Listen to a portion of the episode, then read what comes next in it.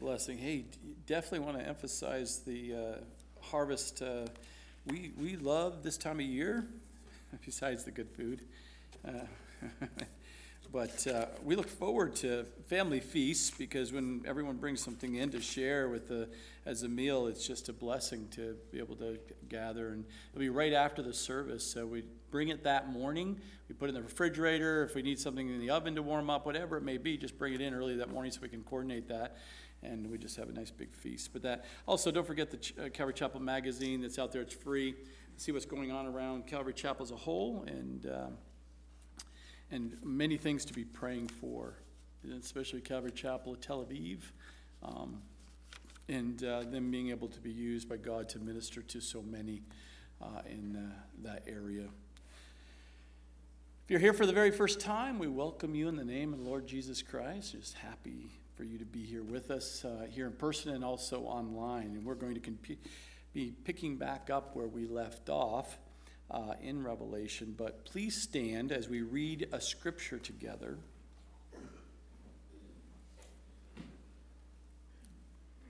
It's out of Revelation chapter 14, and we take the first three verses here, reading out of the New King James Version, but read with me. Then I looked, and behold, a Lamb standing on Mount Zion, and with him 144,000, having his Father's name written on their foreheads.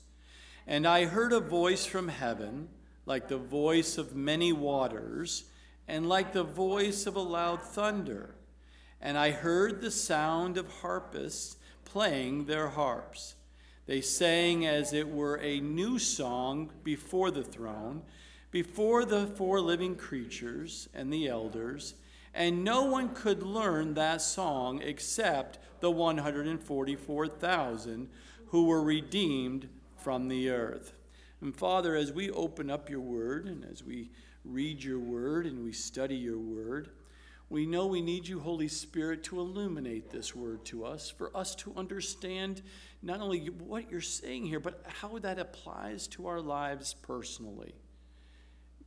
And I pray, Lord, that your Spirit would touch the hearts of the people here.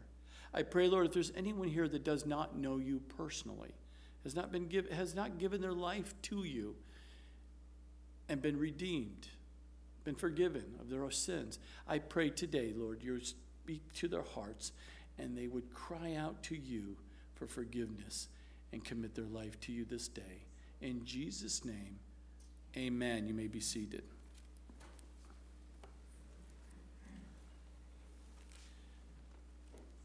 Open up your Bibles to Revelation chapter 7. We will take the first 8 verses here. I'm going to read those, some of those verses, and then we will talk. We'll discuss and highlight through verse by verse here at Calvary Chapel. Revelation chapter 7, verse 1 starts, "After these things, I saw 4 angels standing at the 4 corners of the earth, holding the 4 winds of the earth, that the wind should not blow on the earth, on the sea, or on any tree.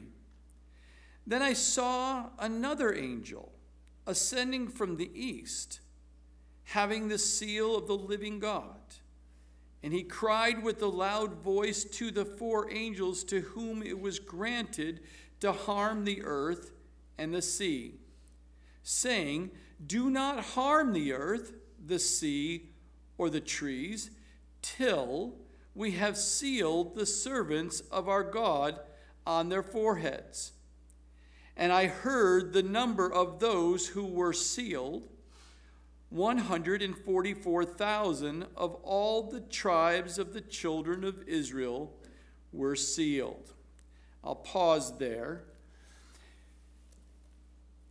As we look at the scripture today, before the opening of the 7th seal, which we'll see in the next chapter, we have a break in action here between the 6th seal and the 7th.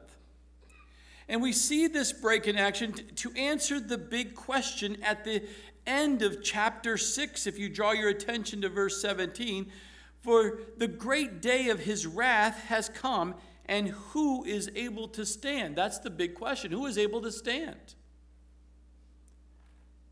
This parenthetical or interlude portion that is inserted here in this chapter, chapter 7, explains some of the details from the opening of the first 6 seals of the destruction that we saw.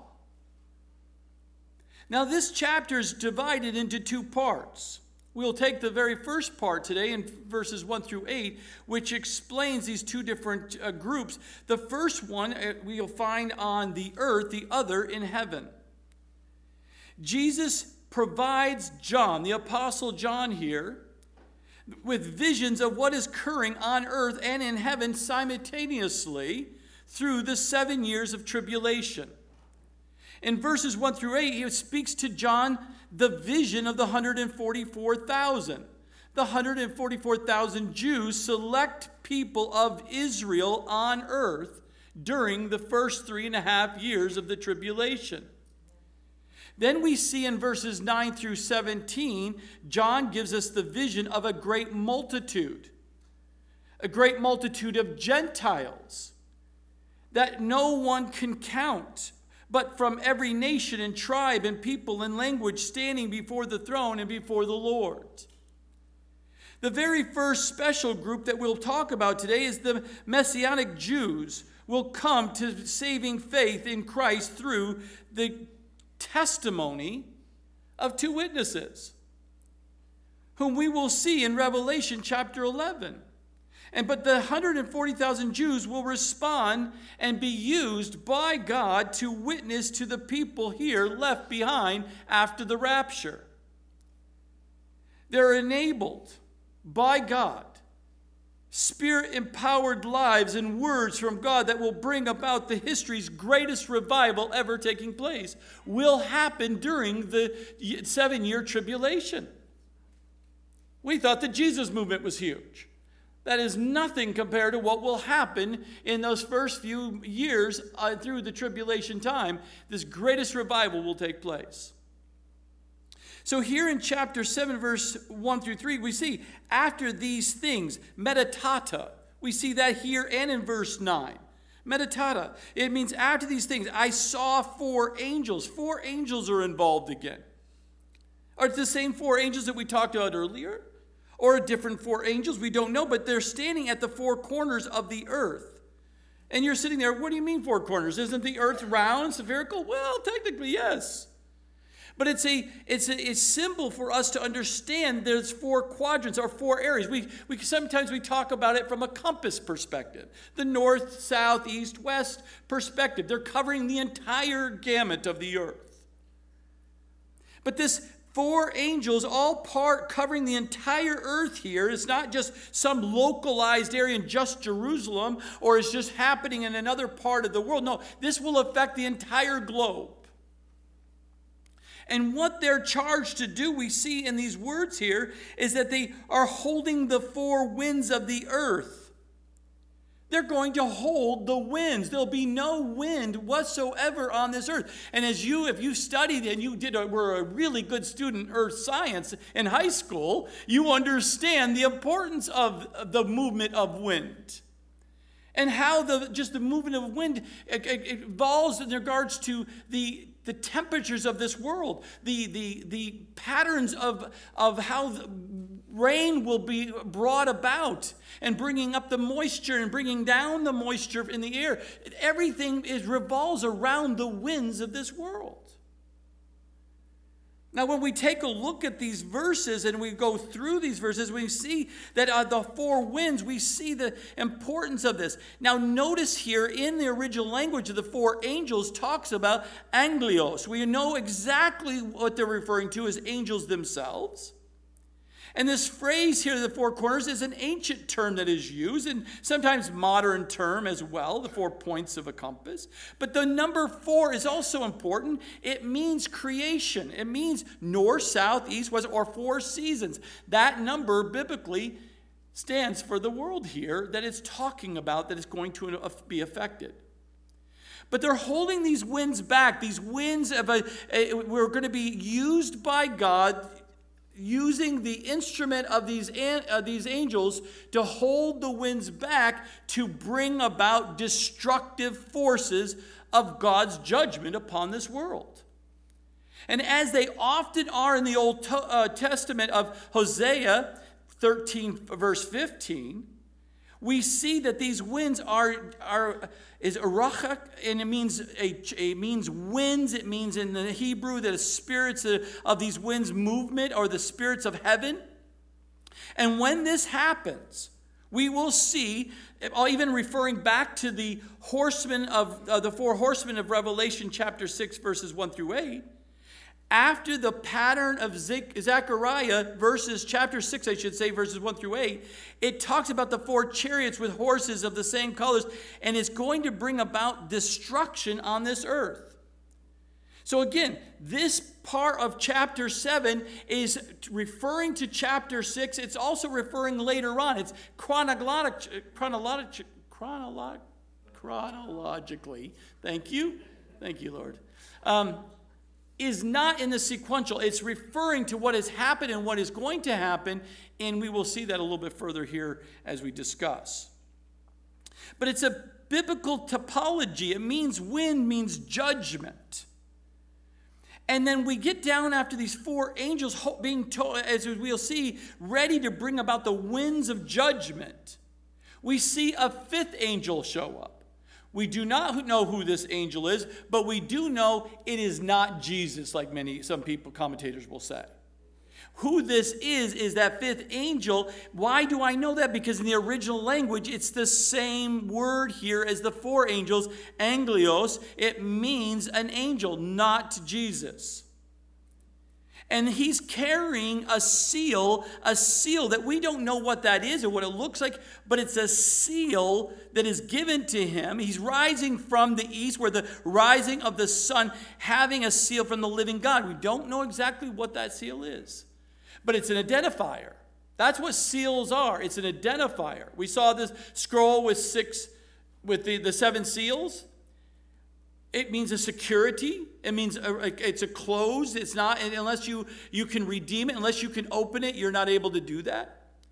But obviously, this angel was given the ability to have an identifier that will be placed, as we will see, on 144,000 evangelists, as we will talk about. We'll go in much more detail. But instruments used by God, set aside for a purpose for God, for the people, to reach the people of this world who are left behind after the rapture. But what does this angel say to them? Do not harm the earth, the sea, and the trees. You can see what the destruction is going to bring about. It's going to have traumatic effect on this earth once God says to let go of the judgments, and then which we will see in the trumpets and the bowls as we will continue to go through the scripture. But he says, do not harm them. Just hold back. Notice the terminology as we see in the scripture, until. Till means there's a plan of action. There is a sequential moment, and the angel's telling the four angels, I know you have a mission. I know you know what that mission is. I know you have covering the entire globe on this mission, and you're going to be set loose on the entire globe here, but not yet until. God is a God of order. No one's going to rush God. And no one can hold back God to accomplish the plan that he has in this time of frame of the 7 year of tribulation. But he says they're going to seal the servants of our God on their foreheads. These servants of God will receive a protective seal on their foreheads. And it contains, how do we know this, what it is? We know enough through Revelation chapter 14, verse 1 that we read at the very beginning. They contain God's name in some manner. Will it say Adonai? God's name right on there. They will be identified as knowing these are protected by God, and Satan will not be able to touch these 144,000.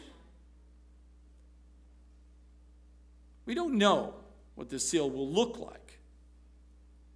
Will it be like a tattoo? I mean, everyone's accustomed to tattoos. I mean, everyone tattoos everything these days. So it will be quite normal to see a tattoo in the middle of a forehead because of the way things are today. It won't be odd, strange. But whatever it is, it will be easy to understand that the population will see and understand there's an identity, there's a mark, there's that will be clear to them. Their name, God's name, will be placed upon them. And it'll be right on their foreheads. And we know the fact that it's going to be the Father's name. However that he's going to do that, it will be done.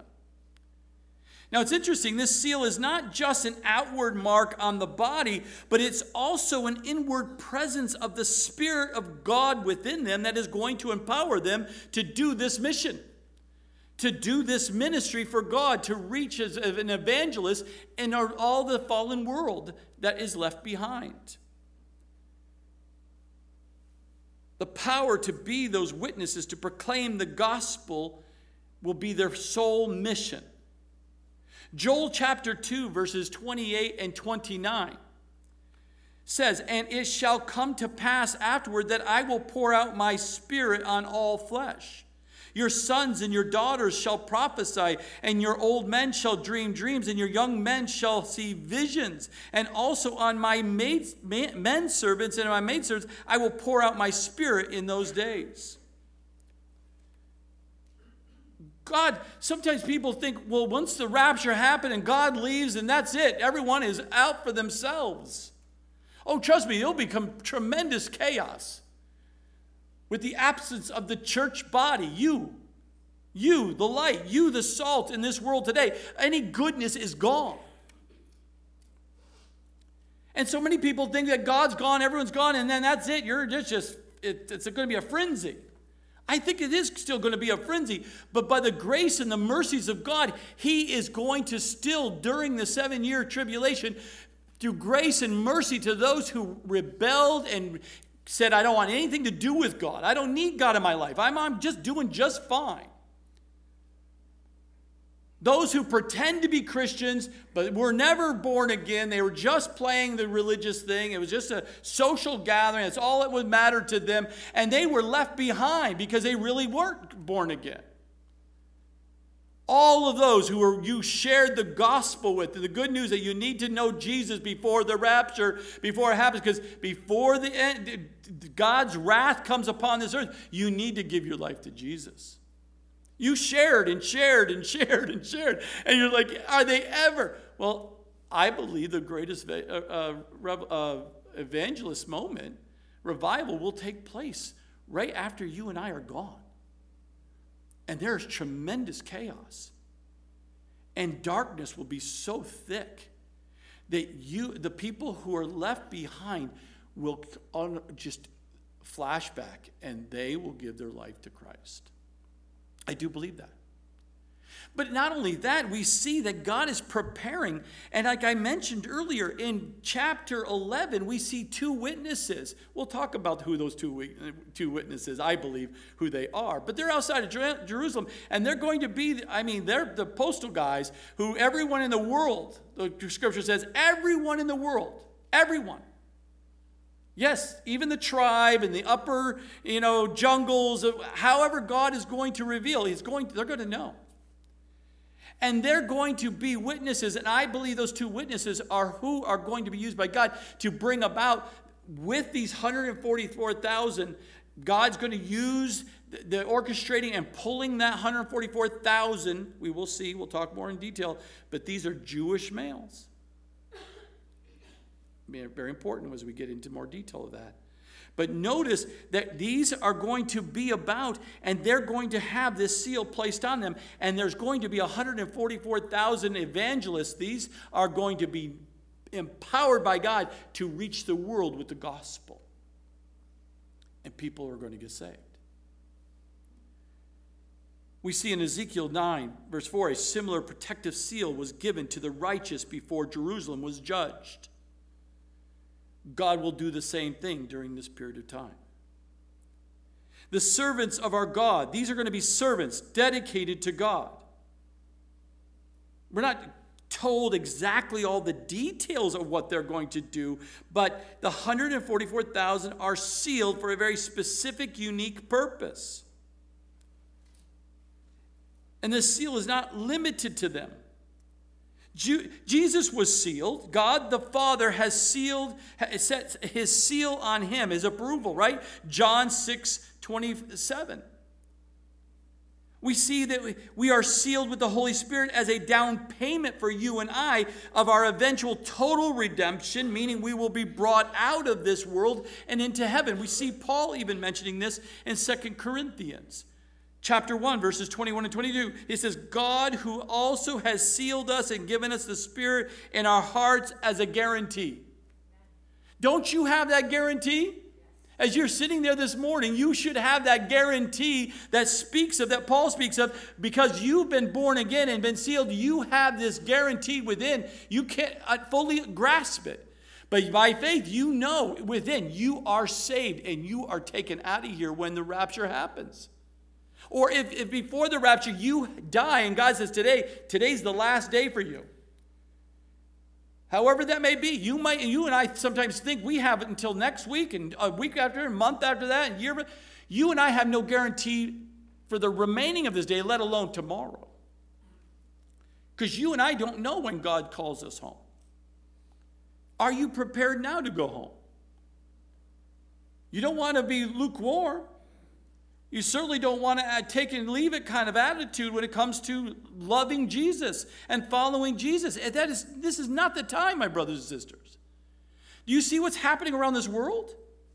If you know Ezekiel 38 and 39, you see the players in that war. You see this all setting up. We are getting so close. We don't know when the day and time is, but I'm telling you, we've never seen this in history, ever.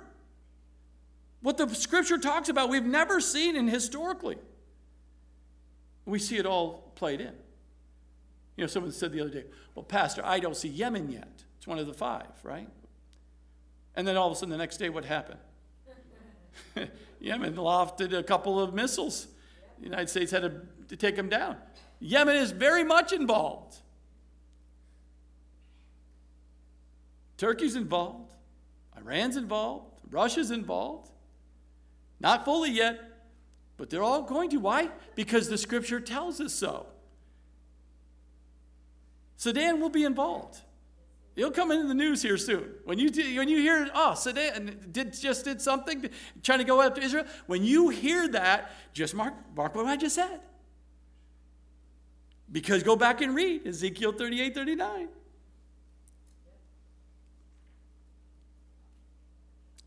The servants of our God. The sealing of the Holy Spirit belongs to every believer. You and I, when they are saved. When you and I were saved, we were sealed. Ephesians 1:13 makes it very clear for you and I. Having believed, you were sealed with the Holy Spirit of promise. I have that promise. Do you have that promise? The sealing of the Holy Spirit is meant to be both a comforter to you and I, but also a challenge to us. A comfort, the fact that I know that I don't have to worry about anything. This is not my home. I'm going to heaven. My Savior's going to... My Father is not going to bring a wrath upon the bride of his Son. And we're the bride, the church, believers in Jesus Christ. But it also challenges you and me. Am I right with? Am I about my Father's business? Am I doing? Am I pleasing Him in what I say and do? How I live my life? It's a challenge, but it's also a comfort. We are comforted in the fact that we have that assurance that we belong to Him. But we're also challenged by it to depart from evil and identify ourselves with the one we belong to, because we have to stay away from all forms of evil, the scripture says. We must fight against the evil that is just clouding over. It's like a wave. It's a cloud. It's just, you can see it moving today. If you're not, open your eyes. Let the Spirit of God give you discernment of what is happening around us. And we don't have to fear. Why? Because God is for us. Who can be against us?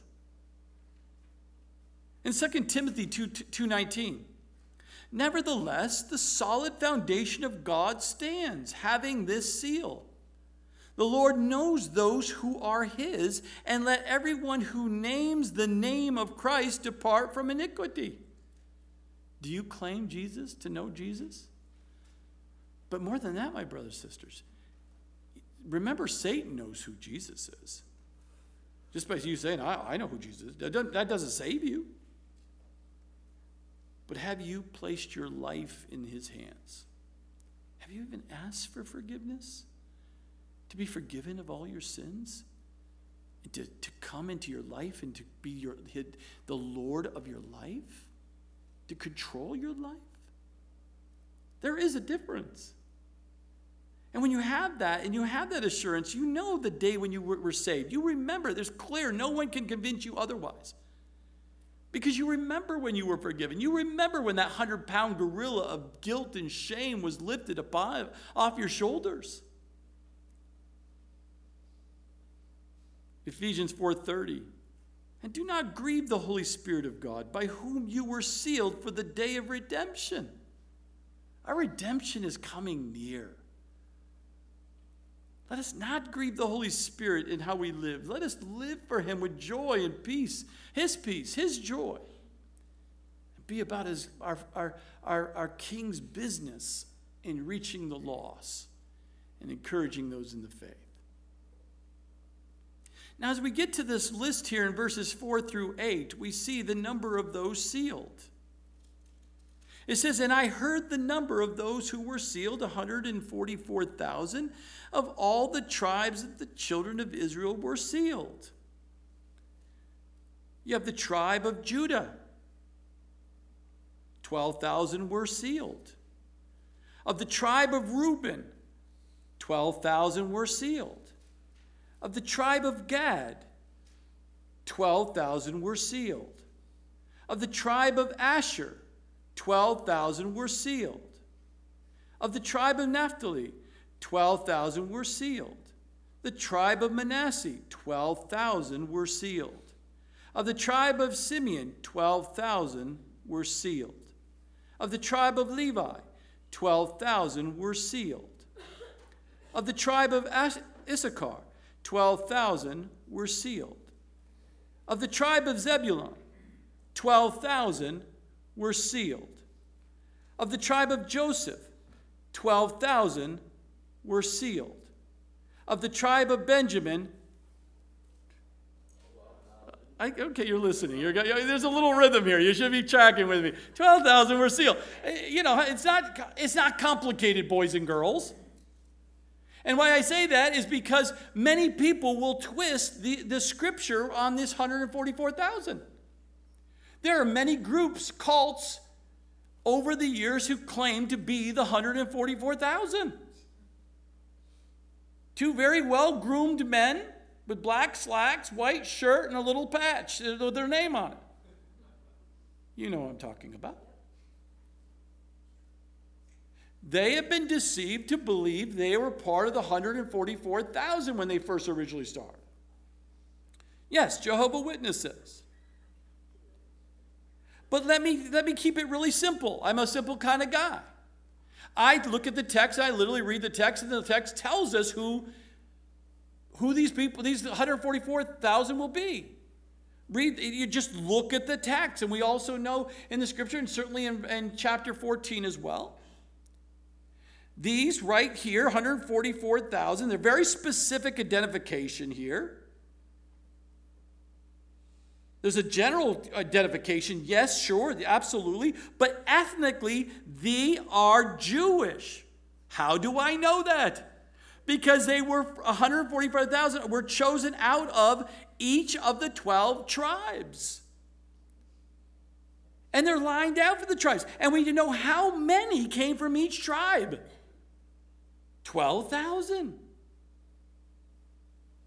But see, notice here, of the tribe of Judah, 12,000 were sealed, right? And they are a very specific identification. The 12,000 are divided by those 12 tribes of Israel. But notice this here. Today, no one knows who is from the tribe of the 12 tribes. But it doesn't matter if we know. It only matters because only God knows all things. He knows who's going to be the 12,000 from each of those tribes. You're like, oh, I'm part of the tribe of Israel. You don't know that. Only God knows this. And so when you take a look at this, it's very clear only God knows this tribal ancestry, but 12,000 will come from each of the tribes here.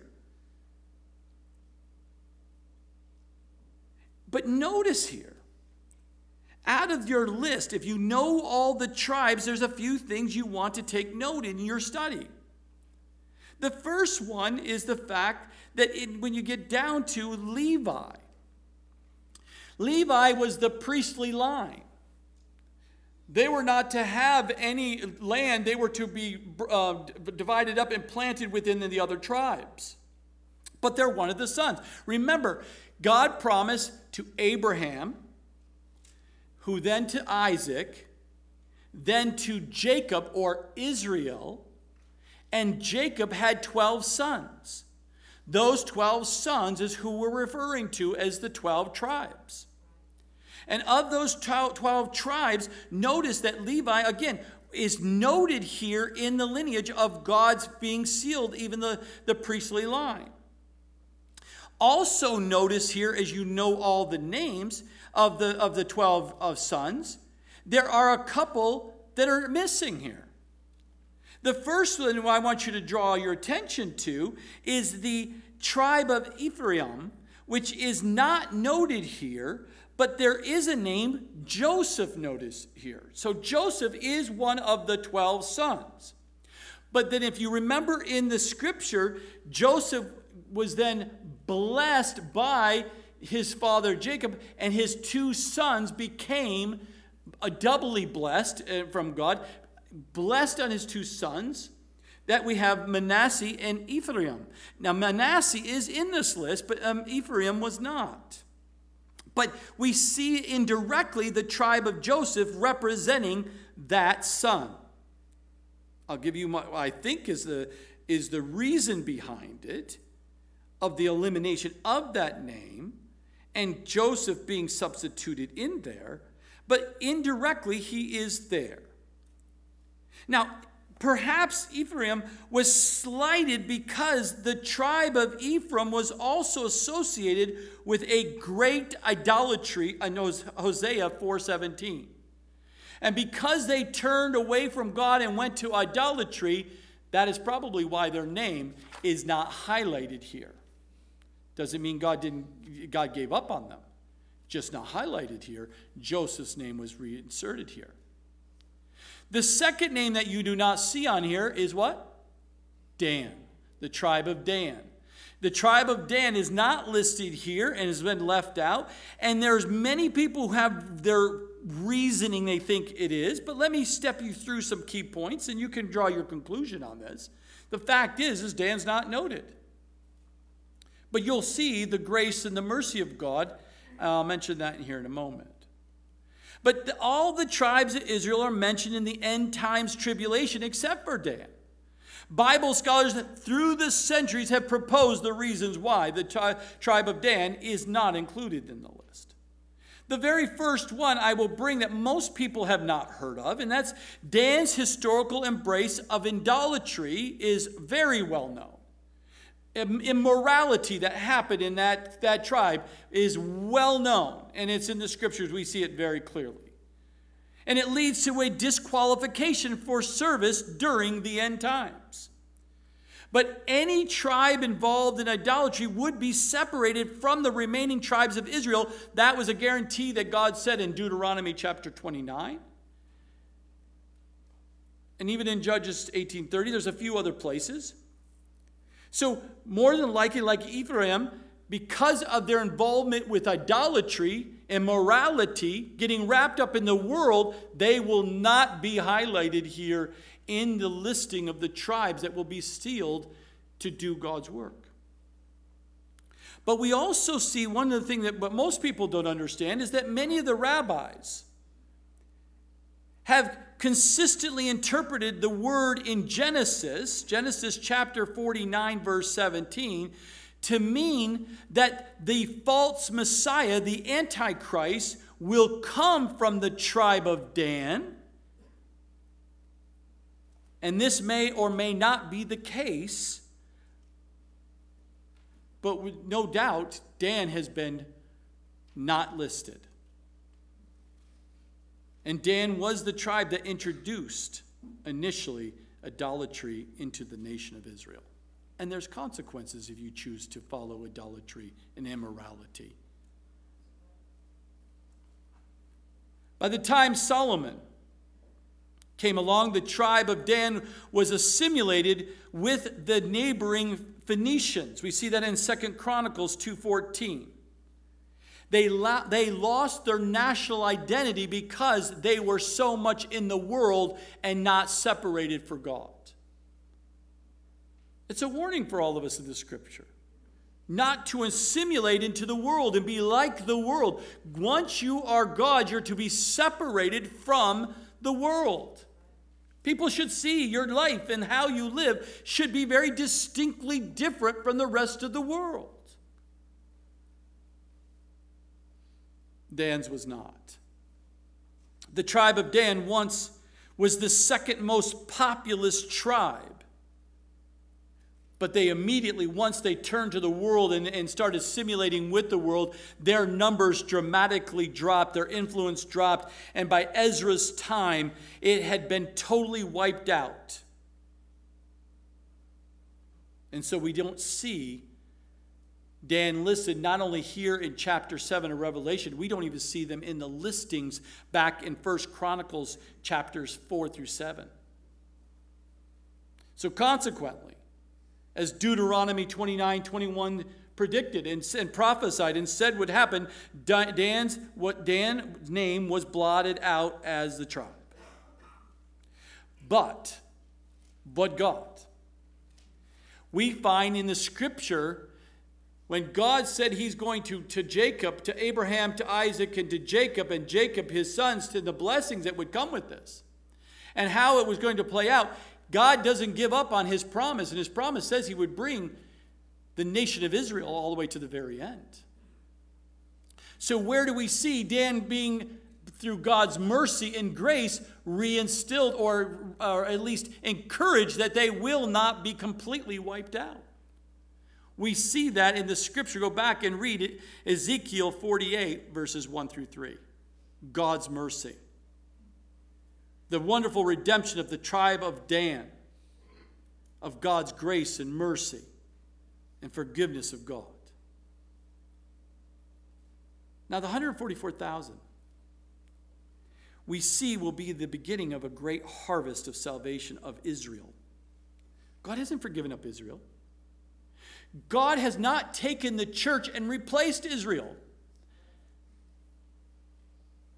That is false teaching. A church who says that the church has replaced Israel is false teaching. It's heresy. We see that God is going to use his people once again, even through the tribulation time, to bring and open the eyes of his people, especially at the 3.5-year mark when the Antichrist goes in and desecrates the rebuilt temple. But prior to that, he's going to use two witnesses. Prior to that, he's going to use 144,000 male Jews to be the evangelists to reach the lost during that period of time. So let's go through in our remainder of our time and talk about specifically the 144,000 based upon Revelation chapter 7 and chapter 14. Now again, many groups have claimed to be the 144,000. But the 144,000 are first mentioned here in verse 4 of chapter 7. And I heard the number of those who were sealed, 144,000 of the tribes of children of Israel were sealed. No one answers the question. Or how is one going to answer the question? Who are the 144,000? Well, depends on people's interpretation. People always have their own interpretation, it appears. But again, I don't see any confusion here. It's very straightforward, clean. If you and I would just take a childlike understanding of just simply reading the scripture and simply literally knowing what the scripture says, you have to then, if you don't have that literal view, you have to say it's just a symbol. It doesn't really matter. It doesn't apply. Because then you'll start trying to figure out. That's why you start hearing people, the church replaces that. So it's only the church that's going to be the 144,000 that's going to be slain. And I'm just telling you, my brothers and sisters, it's pretty straightforward. You read it, go back and study it. The 144,000 from a futuristic approach that we have, and I believe is considered the best interpretation, it's 144,000 literally. And when taken face value, it speaks of actual people living during the end times tribulation. It's not symbolism. And nothing in the passage leads to interpreting that the 144,000 has anything but literal number of Jews, 12,000 taken from each of the tribes noted. Once you get that settled and you see what the scripture reads, and not just hear from other talking heads, but read it yourself, you'll draw that same conclusion. And we also know it's coming out of the nation of Israel. It's out of the tribes that was promised. It's 144,000 Jewish males will be virgins.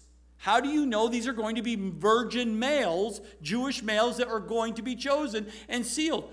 Revelation chapter 14, verse 4. Very clear. It's right there in the scripture. And they're going to be set aside. Why is God saying they have to be a virgin? Because he wants complete, total mission for those males to be do nothing but God's work and only focus on what God's called them to do. When you're married, you have other responsibilities. When you have children, you have other responsibilities. You have to provide and all these other things. But when you are a male that's a virgin, never been with a woman, totally focused on God's purpose for their life, sealed for that purpose. That's what God wanted for these 144,000 Jewish males. No distractions whatsoever. No other divided and of trying to juggle everything. No, their heart and soul will be poured out into their ministry, as Paul wrote to the Corinthians in 1 Corinthians chapter 7, verse 32 and verse 35. The 144,000 Jewish men are sealed, which means they have the special protection of God. They are kept safe from the divine judgments that are coming. And when the wrath comes down, and how the Antichrist is going to come after them because they're going to be representing God, how God does that, he's going to protect them. He's got a seal on them. They don't have to worry about the Antichrist coming and taking them out, because God is not going to let that happen. They can freely perform their mission during the tribulation and not have a fear whatsoever of being caught up into the destruction that's going to come down, nor the Antichrist trying to take them out. Because remember, people who are of the faith are going to be martyred. They're going to be brutally massacred during the tribulation time. We're hearing of beheadings now. We're hearing of all kinds of absolutely horrendous satanic things happening to the people of the Jewish people today. And to believers, our brothers and sisters, and all across. You can't turn.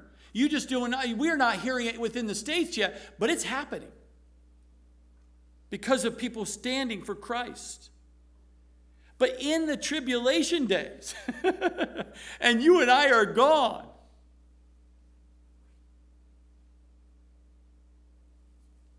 it's going to be very dark. Satan will not be restrained. Remember, the restrainer is still pushing back the darkness. Remember, we talked about that.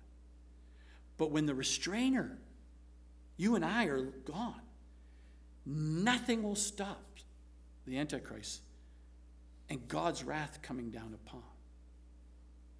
So we see here in the scripture, no question about it, that they're going to be freely being able to perform their mission in the tribulation. And it's been previously prophesied that Israel would repent and turn back to God.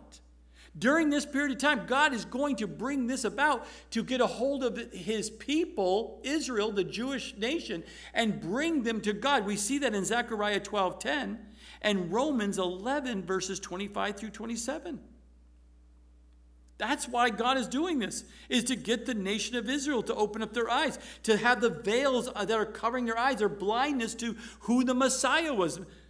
Yeshua, Jesus was right there, and they're just blinded. But the 144,000 will seem to be a sort of first fruits from this work that God's going to do. These 144,000 will be the first fruits of a redeeming of Israel, but also redeeming a multitude we will see in verse 9, the next section. Multitude that you cannot count. That's how many. The multitude is so many, you can't even count them. Their mission seems to be this evangelizing post-rapture world. And they're to be going out proclaiming the gospel of who Jesus Christ is. What we are to do today, those 144,000 will do after the post-rapture. Now we see, it's interesting, this great multitude that we'll talk about next week, Lord willing, will come to faith to Jesus. Again, the two witnesses proclaiming. That is just incredible. Read ahead about the two in chapter 11 if you'd like. I believe those two witnesses are going to bring about and just really bring about those 144,000 will be those evangelists, and those 144,000 will reach the multitude you can't even count, which we will see in verse 9 and the remaining of the chapter. Not only are they sealed with the Holy Spirit, as every believer, you and I are promised, but they are going to witness as you and I can witness are because they're sealed. Now they're sealed with the name of the Lord on their foreheads. The presence of God is going to be very clear to everyone, especially to the Jewish nation. They're going to see, I believe, Adonai. That's his name, God's name. However that's going to be, it's going to be clear to them. They represent God. And that's what's going to get the attention of the Israel people. But this physical mark will protect them from the judgment and will be released when Jesus begins to open up the seals. And the mark of the Lord will stand in stark contrast to what? The mark of the beast. Satan's always throwing in counterfeits of what God has already put in place. And it'll be a stark contrast to the mark of the beast that's on the forehead or on the right hand of those who choose to worship Satan or the Antichrist, which is a man filled with Satan's power. But these 144,000 and the great multitude will not bend their knee to the mark of the beast. They will not choose to worship Satan. So many people go, is this the mark of the beast? No. Whatever you're talking, the shot is not a mark of the beast. All these other things you use. Oh, don't get this credit card. It'll be a mark of the beast. You can't get that. Breathe, my brothers and sisters. Whatever that mark will be, yes, all the technology, you can see it today. You can have a chip under your hand. You can have a chip in your brain. And it's all right there. You see it. You've done your searches and Googles. You know it's already real. It's already tested. It's already being used on animals. It's already being used in other countries. You breathe in and out. Rest. The mark of the beast will be a distinct decision you will have to make.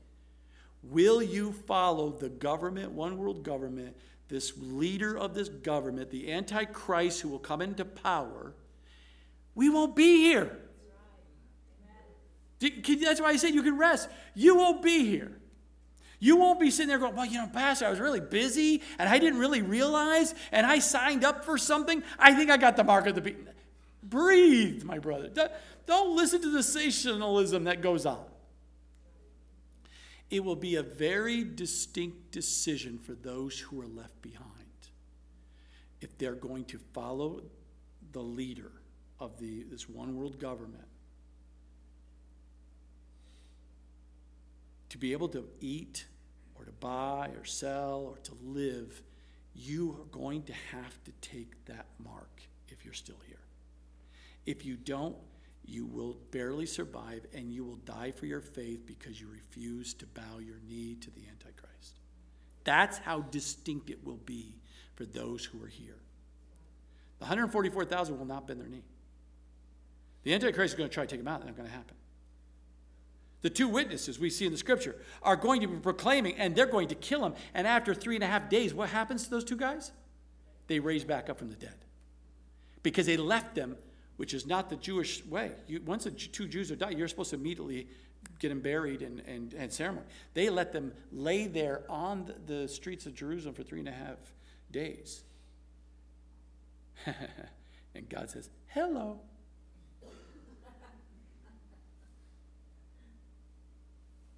God is going to reveal his power through those two witnesses, those 144,000, and the multitude who will not bend their knee, and they will be martyred for their faith and not bending their knee.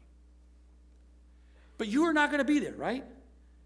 None of you all chose to give your life to Jesus now, by now. Because you have no guarantee for tomorrow.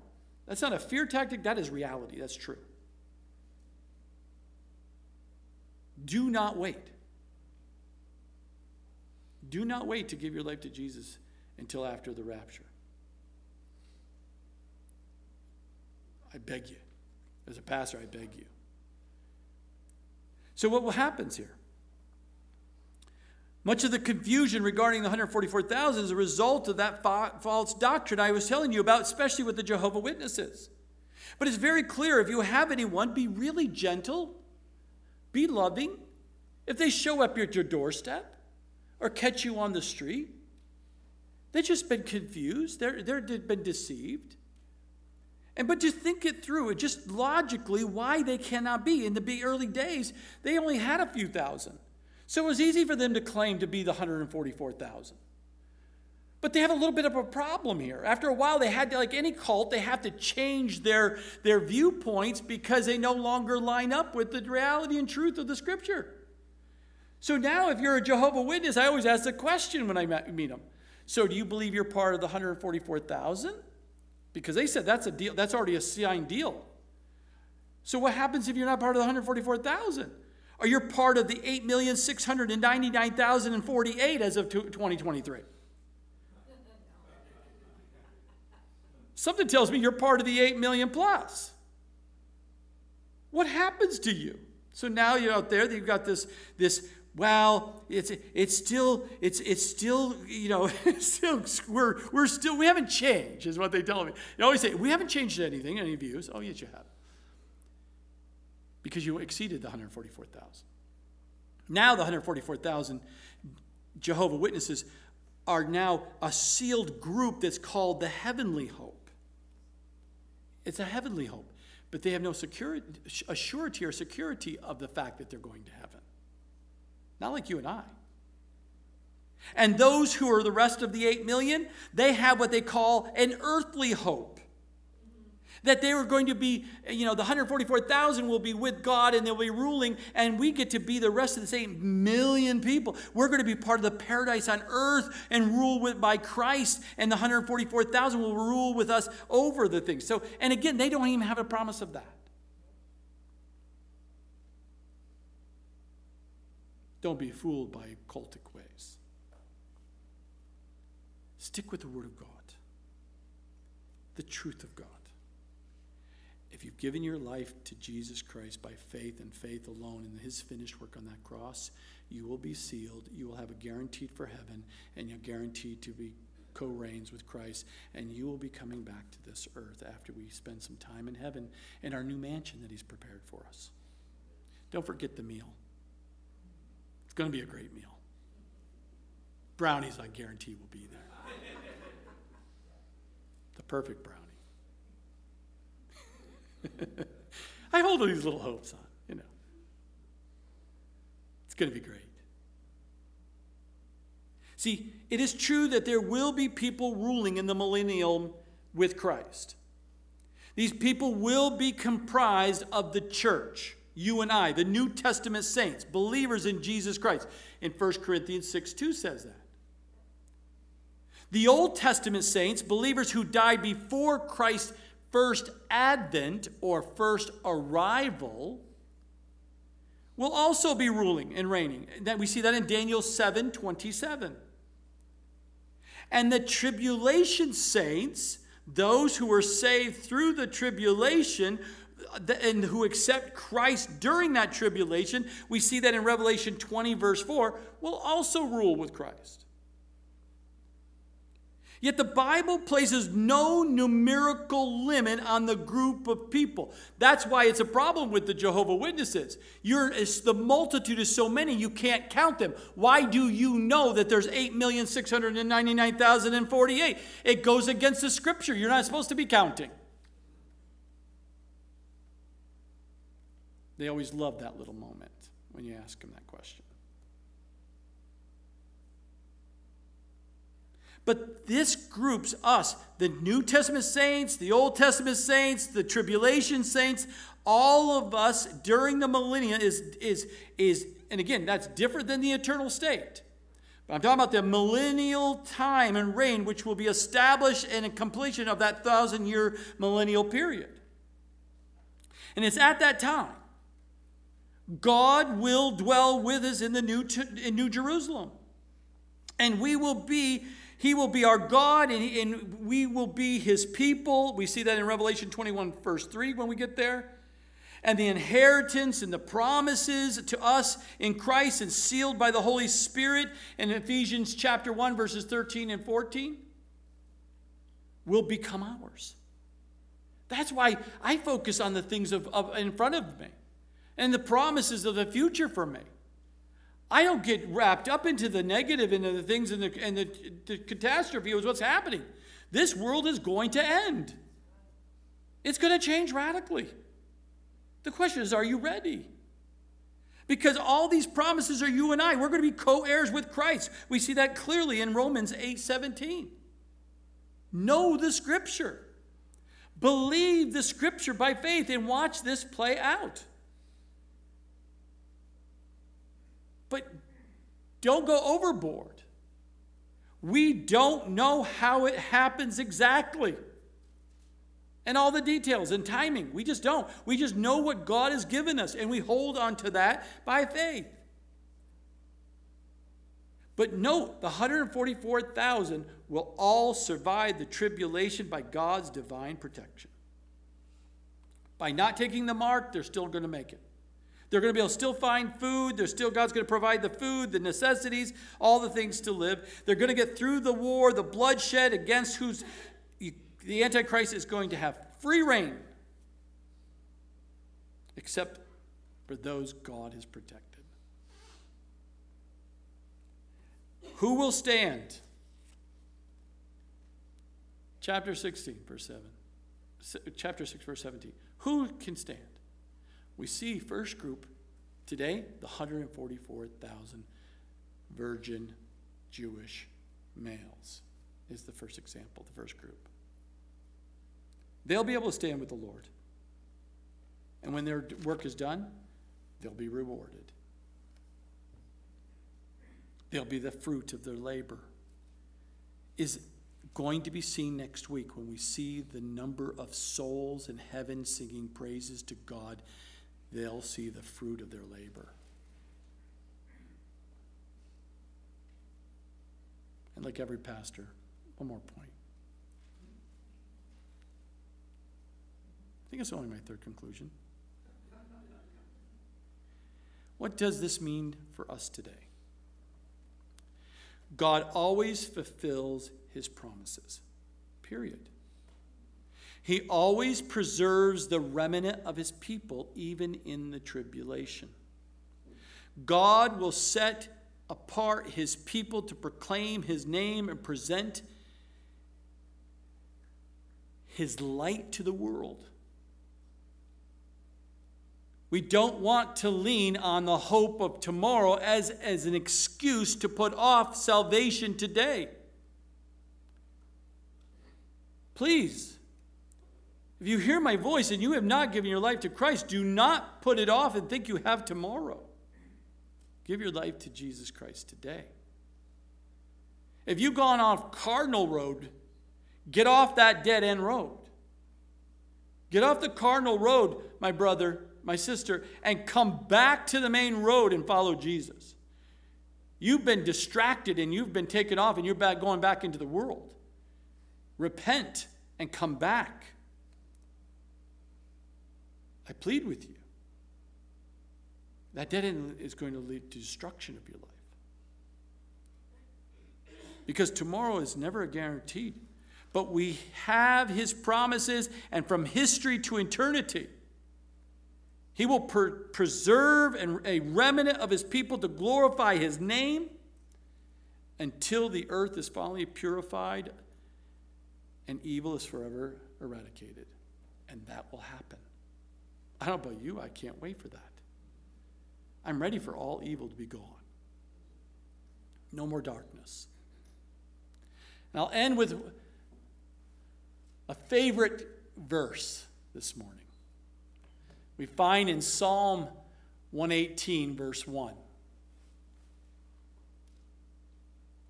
Someone spoke this verse to me, and it was just a blessing to hear from him.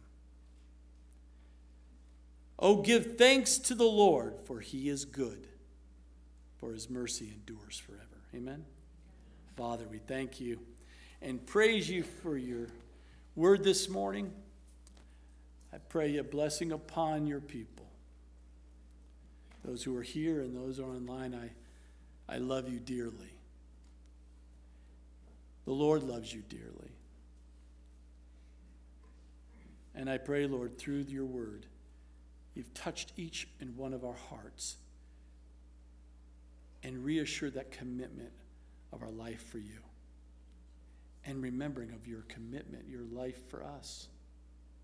You paid for the penalty of our sins on that cross. It's finished. It's done. And we believe it. We receive it. We accept it. We're thankful and grateful for your saving us and forgiving us of our sins. And while eyes are bowed and our eyes are closed and heads are bowed, if there's anyone here today that wants to give their life to Jesus Christ, wants to be forgiven of all their sins, just raise your hand. I'm not going to call you. I just want to know who God is touching right now, because God knocks at the door of every man and woman's heart to give them an opportunity to surrender their life and to be set free and forgiven of their sins for eternity. Just raise your hand. I want to know who God is touching. Don't grieve the Spirit. Just take a step of faith and put your faith in Jesus as your Lord and Savior. Just raise your hand who wants to give their life to Christ.